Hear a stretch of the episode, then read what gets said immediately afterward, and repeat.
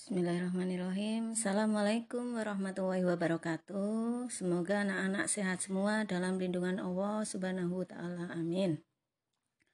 Pada kesempatan ini Bu Novi akan menerangkan di capaian pembelajaran di fase E, yaitu bab eksponen. Di dalam eksponen itu Bu Novi mau menerangkan tentang definisi eksponen, sifat-sifat eksponen, dan contoh soal eksponen. Silakan kalian siapkan catatan, kemudian buku modul dan alat tulisnya. Apa itu eksponen? Eksponen itu sama saja dengan bilangan berpangkat, atau eksponen itu adalah pangkat. Kemudian pada waktu S M P kalian sudah mendengar apa itu pangkat. Eksponen juga sudah diterangkan pada saat kelas S M P. Manfaat belajar eksponen dalam kehidupan sehari-hari diantaranya adalah satu. Manfaat di bidang ekonomi, yaitu untuk mengukur pertumbuhan penduduk, kemudian menghitung bunga tunggal dan bunga majemuk.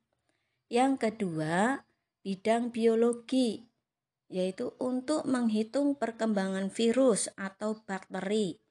Nah, sekarang sedang ada virus corona, bisa dihitung itu perkembangbiakannya, yaitu perkembangbiakan virusnya oleh eksponen. Kemudian yang ketiga, bidang astronomi, yaitu satu, untuk menghitung jarak planet dari matahari. Yang kedua, menghitung gaya gravitasi. Sekarang lanjut ke materi ini, yaitu eksponen. Definisi dan sifat-sifat eksponen. Bentuk umum definisi dari eksponen.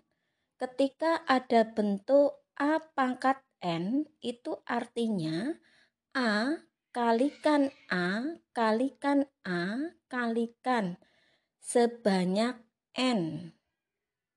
Dengan syarat A tidak boleh sama dengan nol. Lah A di sini itu bilangan pokok. Dan N-nya itu pangkat atau eksponen. Contoh, tiga pangkat empat, artinya tiga kali tiga kali tiga kali tiga, artinya sebanyak, tiga-nya sebanyak empat, karena tiga pangkat empat. Contoh lain, negatif dua dipangkatkan tiga, artinya negatif dua kalikan negatif dua kalikan negatif dua. Negatif lima dipangkatkan dua tanpa kurung, itu artinya negatif. Kurung buka, lima kalikan lima kurung tutup. Sifat-sifat eksponen, ada beberapa sifat eksponen. Yang pertama, A pangkatkan M dikali A pangkatkan N sama dengan A pangkatkan M, karena perkalian berubah menjadi penjumlahan.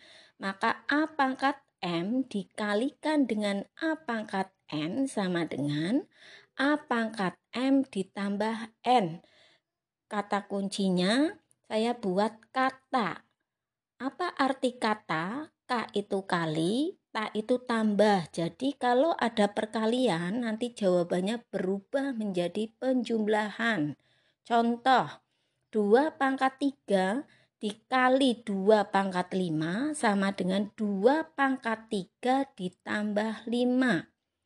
Sifat yang kedua, A pangkat M dibagi A pangkat N.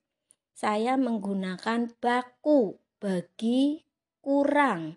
A pangkat M dibagi A pangkat N sama dengan A pangkat M dikurangi N. Contoh, tiga pangkat lima dibagi tiga pangkat dua sama dengan tiga pangkat lima dikurangi dua. Sifat yang ketiga, A pangkat M dipangkatkan lagi N. Saya pakainya pangkal. Apa itu pangkal? Pangkat kali. A pangkat M dipangkatkan lagi N sama dengan A pangkat M kali N.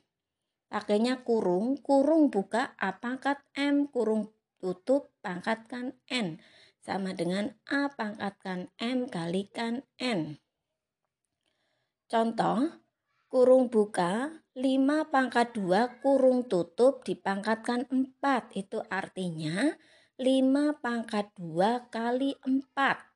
Sifat yang keempat, A kali B dipangkatkan N. Pakainya kurung semua, itu artinya pangkatnya itu milik bersama, milik A dan milik B. Maka jawabannya A pangkatkan N dikali B pangkatkan N. Contoh, kurung buka dua kali tiga kurung tutup dipangkatkan dua. Sama dengan dua pangkat dua kali tiga pangkat dua. Apakah sudah paham sampai di sini anak-anak? Sekarang sifat yang kelima, kurung buka A dibagi B kurung tutup pangkatkan N. Sama dengan A pangkatkan N dibagi B pangkatkan N. Dengan B tidak boleh sama dengan nol. Contoh, kurung buka tiga per lima kurung tutup dipangkatkan tiga. Sama dengan tiga pangkat tiga per lima pangkat tiga. Sifat yang keenam, A dipangkatkan nol artinya satu. B dipangkatkan nol juga sama dengan satu. Sampai ke Z dipangkatkan nol juga hasilnya satu. Bilangan pokok yang dipangkatkan nol hasilnya satu. Contoh, seribu dipangkatkan nol sama dengan satu. Sifat yang terakhir, A pangkat negatif enam, A pangkat negatif N sama dengan satu dibagi A positif N. Atau kebalikannya, A pangkat N artinya satu per A pangkat negatif N. Contoh, tiga pangkat negatif dua sama dengan satu per tiga pangkat positif dua. Kebalikannya, tiga pangkat positif dua hasilnya satu per tiga pangkat negatif dua.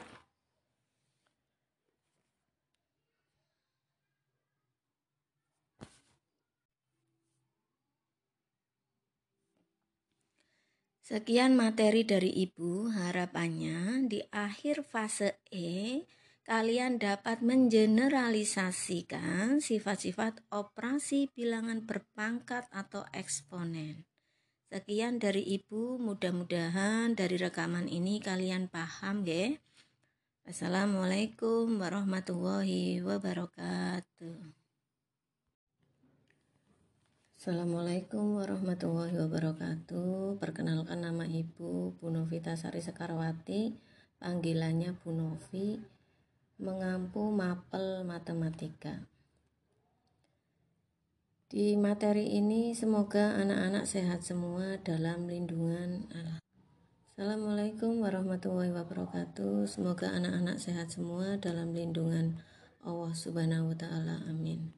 Pada kesempatan ini, Bu Novi selaku pengampu guru matematika akan menerangkan di capaian pembelajaran di fase E, yaitu bab eksponen, akar, dan logaritma. Definisi sifat-sifat eksponen, contoh soal eksponen, kemudian bentuk akar, sifat-sifat bentuk akar, dan logaritma. Silahkan disiapkan untuk buku modul dan alat tulisnya. Apa itu eksponen? Eksponen kata lain dari pangkat. Pangkat sudah dijelaskan pada waktu kelas sembilan S M P. Manfaat belajar eksponen di dalam kehidupan sehari-hari Di antaranya adalah satu, manfaat di bidang ekonomi, yaitu mengukur pertumbuhan penduduk dan bisa untuk menghitung bunga tunggal dan bunga majemuk. Yang kedua, bidang biologi, yaitu untuk menghitung perkembangan virus atau bakteri. Nah, sekarang sedang ada virus corona, itu perkembangbiakannya bisa dihitung dengan eksponen. Yang ketiga, bidang astronomi, dapat menghitung jarak planet dari matahari dan bisa untuk menghitung gaya gravitasi. Sekarang lanjut ke materi eksponen, yaitu definisi dan sifat-sifat eksponen, bentuk umum dari eksponen atau pangkat.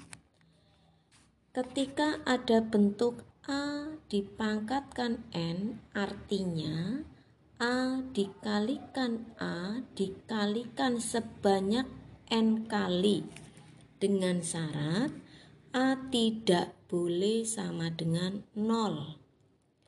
Dengan A adalah bilangan pokok dan N adalah eksponen atau pangkat. Example, tiga dipangkatkan empat, artinya tiga dikalikan tiga dikalikan tiga dikalikan tiga, artinya tiganya sebanyak empat kali.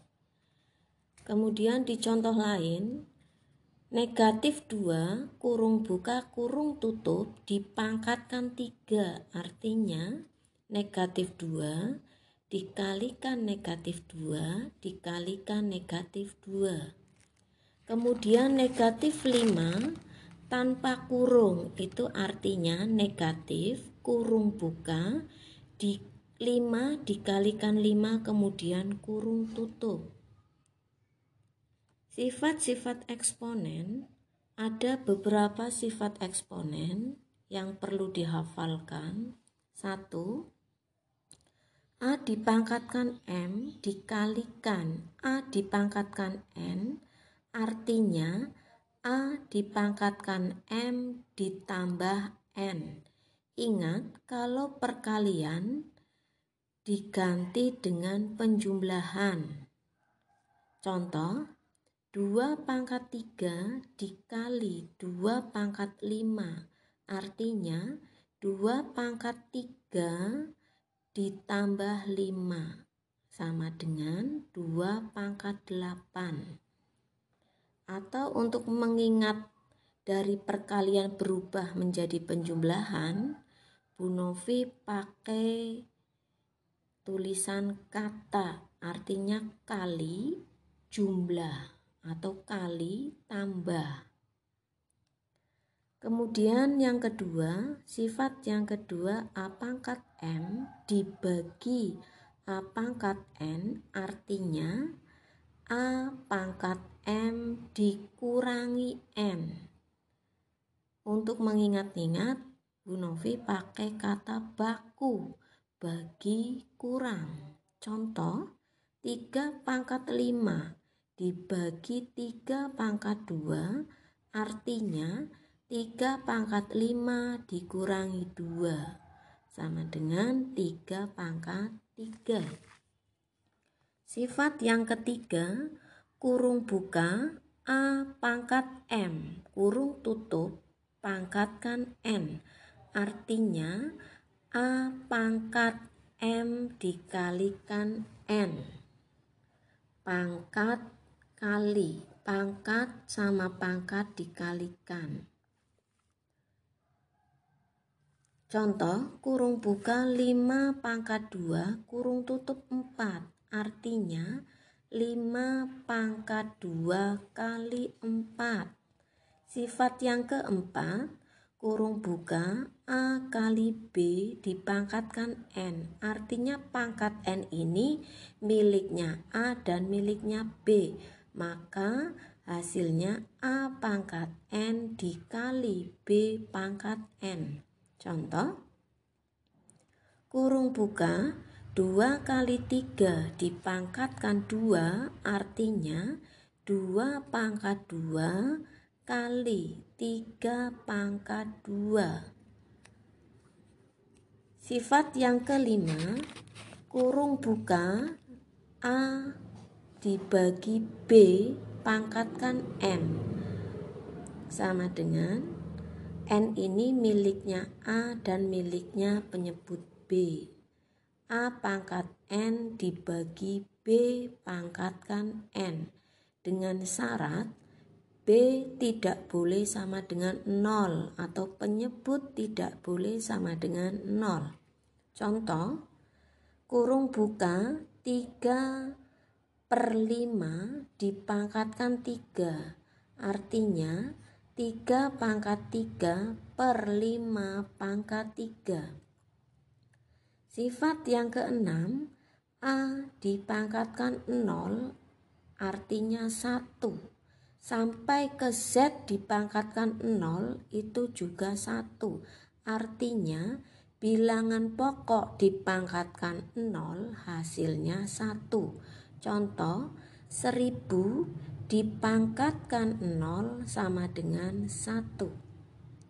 Sifat yang terakhir, sifat yang ketujuh, A pangkat negatif N artinya satu per A berubah menjadi positif N, atau sebaliknya A pangkat positif N, maka jawabannya satu per A pangkat negatif N. Contoh, tiga pangkat negatif dua artinya satu per tiga yang tadinya negatif dua berubah menjadi positif dua.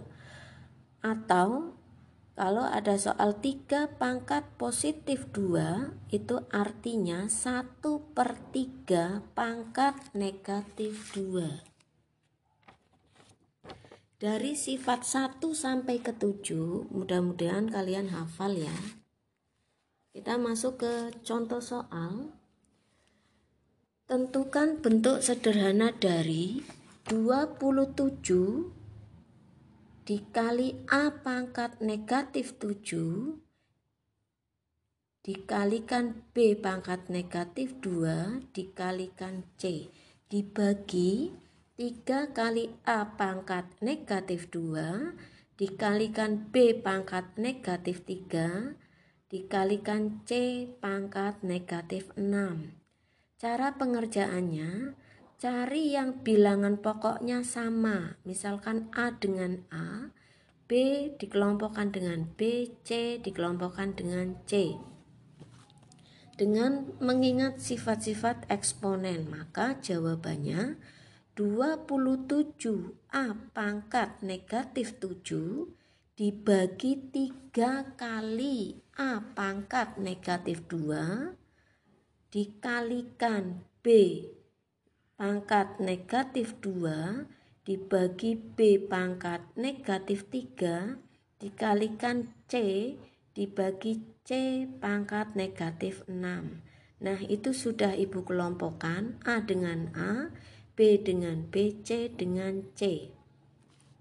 Maka hasilnya dua puluh tujuh dibagi tiga menjadi sembilan, A pangkat negatif tujuh dibagi A pangkat negatif dua berubah menjadi A pangkat negatif tujuh dikurangi dikurangi negatif dua. Kemudian B negatif dua dibagi B negatif tiga menjadi B pangkat negatif dua dikurangi negatif tiga. Kemudian yang C menjadi C pangkat satu, itu walaupun C-nya tidak ada pangkat, itu artinya C pangkat satu dikurangi negatif enam. Maka hasilnya sembilan A pangkat negatif tujuh min min, maka min, min tujuh ditambah lima menjadi min, min tujuh min min dua, min tujuh plus dua, maka hasilnya negatif lima, maaf. Kemudian B pangkat negatif dua min min, berarti negatif dua plus tiga, berarti menjadi B pangkat satu.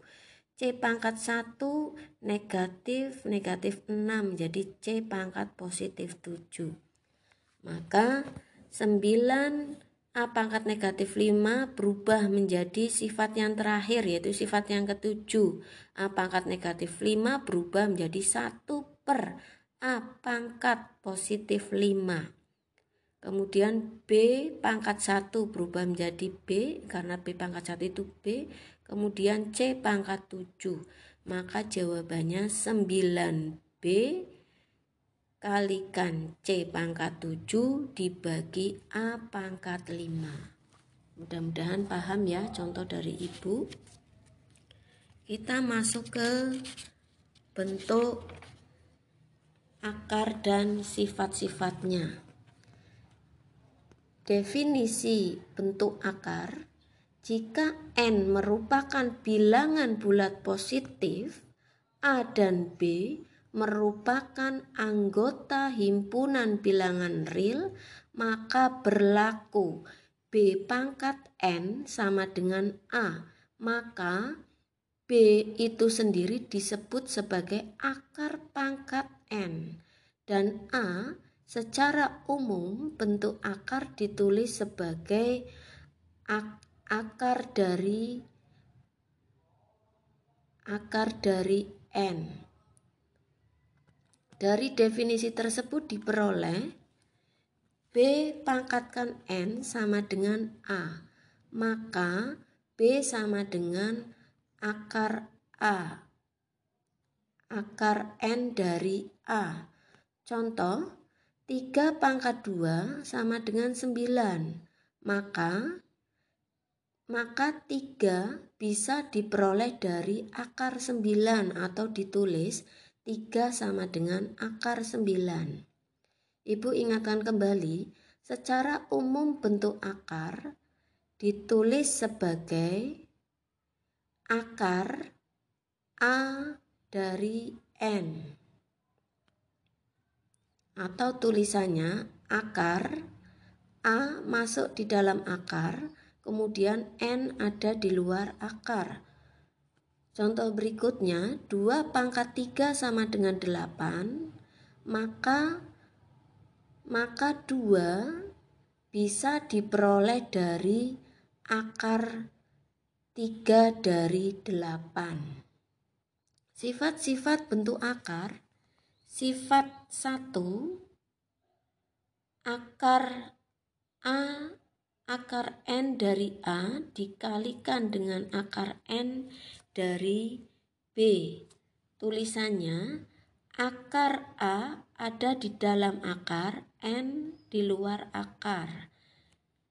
Sebagai pangkat dikalikan akar B masuk di dalam akar, N-nya itu di luar akar. Contoh sederhana bentuk berikut. Akar tiga dari tiga dikalikan akar sembilan dari tiga. Maka jawabannya akar tiga dikalikan sembilan dari tiga. Maka jawabannya akar dua puluh tujuh. Nanti di luar akar ada tulisannya tiga, maka jawabannya tiga.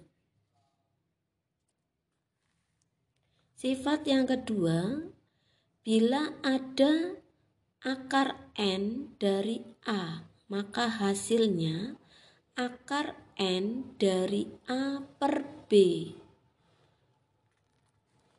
Sifat yang kedua, saya ulangi, bila ada akar N dari A dibagi akar N dari B, maka akar N akar N dari A per B.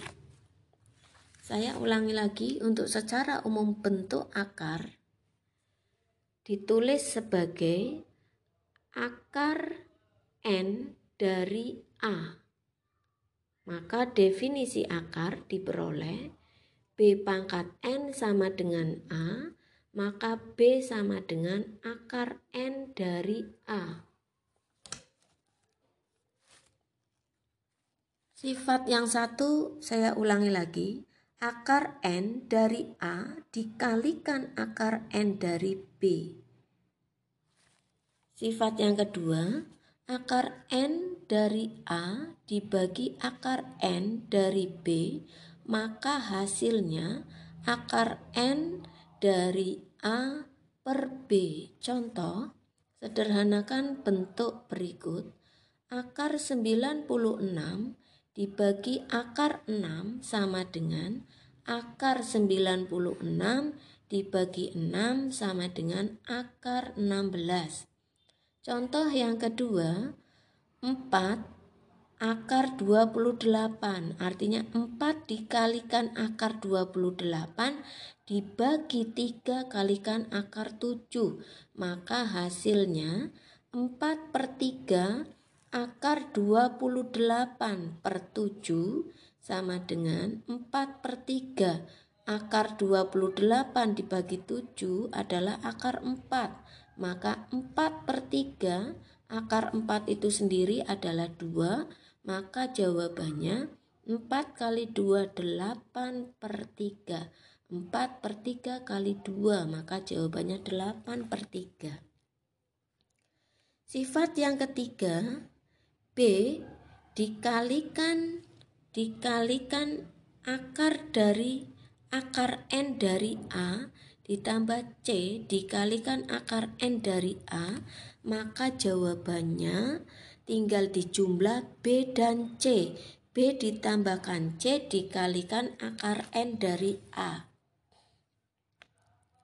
Kemudian B yang kedua, B akar N dari A dikurangi C dikalikan akar N dari A, maka hasilnya B dikurangi C dikalikan akar N dari A. Contoh, sederhanakan bentuk berikut. tiga dikalikan akar lima dari tujuh ditambah enam dikalikan akar tiga dari tujuh dikurangi dua dikalikan lima akar lima dari tujuh. Karena akarnya sudah sama, maka tinggal tiga ditambah enam dikurangi dua dikalikan akar lima dari tujuh. Maka tiga tambah enam sembilan dikurangi dua tujuh akar lima dari tujuh. Itu jawabannya. Kemudian contoh berikutnya, akar delapan belas ditambah akar, akar delapan. Akar delapan belas dirubah menjadi akar berapa dikalikan berapa dengan catatan salah satu angka itu harus ada yang bisa keluar dari akar. Berarti akar sembilan, karena akar sembilan itu tiga. Berarti akar delapan belas itu akar sembilan kalikan dua. Akar sembilan itu tiga, akar dua masih utuh, akar dua. Ditambah akar delapan itu berarti yang bisa keluar itu akar empat kali dua. Akar empat itu dua, kemudian akar dua itu ak masih akar dua. Jadi tiga akar dua ditambah dua akar dua bisa dijumlahkan karena sama-sama akar dua. Maka tiga ditambahkan dua, lima akar dua. Sifat keempat, akar N dari A pangkatkan N, maka jawabannya A. Contoh, sederhanakan bentuk berikut. Akar tiga dari lima pangkat tiga, maka jawabannya lima. Akar tujuh dari sembilan belas pangkat tujuh, maka jawabannya sembilan belas. Akar empat dari X pangkat empat dikalikan Y pangkat empat, maka jawabannya akar empat dari X kalikan Y dipangkatkan empat dengan X sama Y dikurung buka dan kurung tutup, maka jawabannya X kalikan Y. Sifat yang kelima, P kalikan akar N dari A dikalikan Q akar N dari B, maka jawabannya P dikalikan dengan Q akar N dari A kalikan B. Contoh, sederhanakan bentuk berikut. Akar dua, dua kalikan, maaf, dua dikalikan akar lima puluh dikalikan tiga akar tiga puluh dua, maka jawabannya dua dikalikan tiga, kemudian akar lima puluh dikalikan akar tiga puluh dua.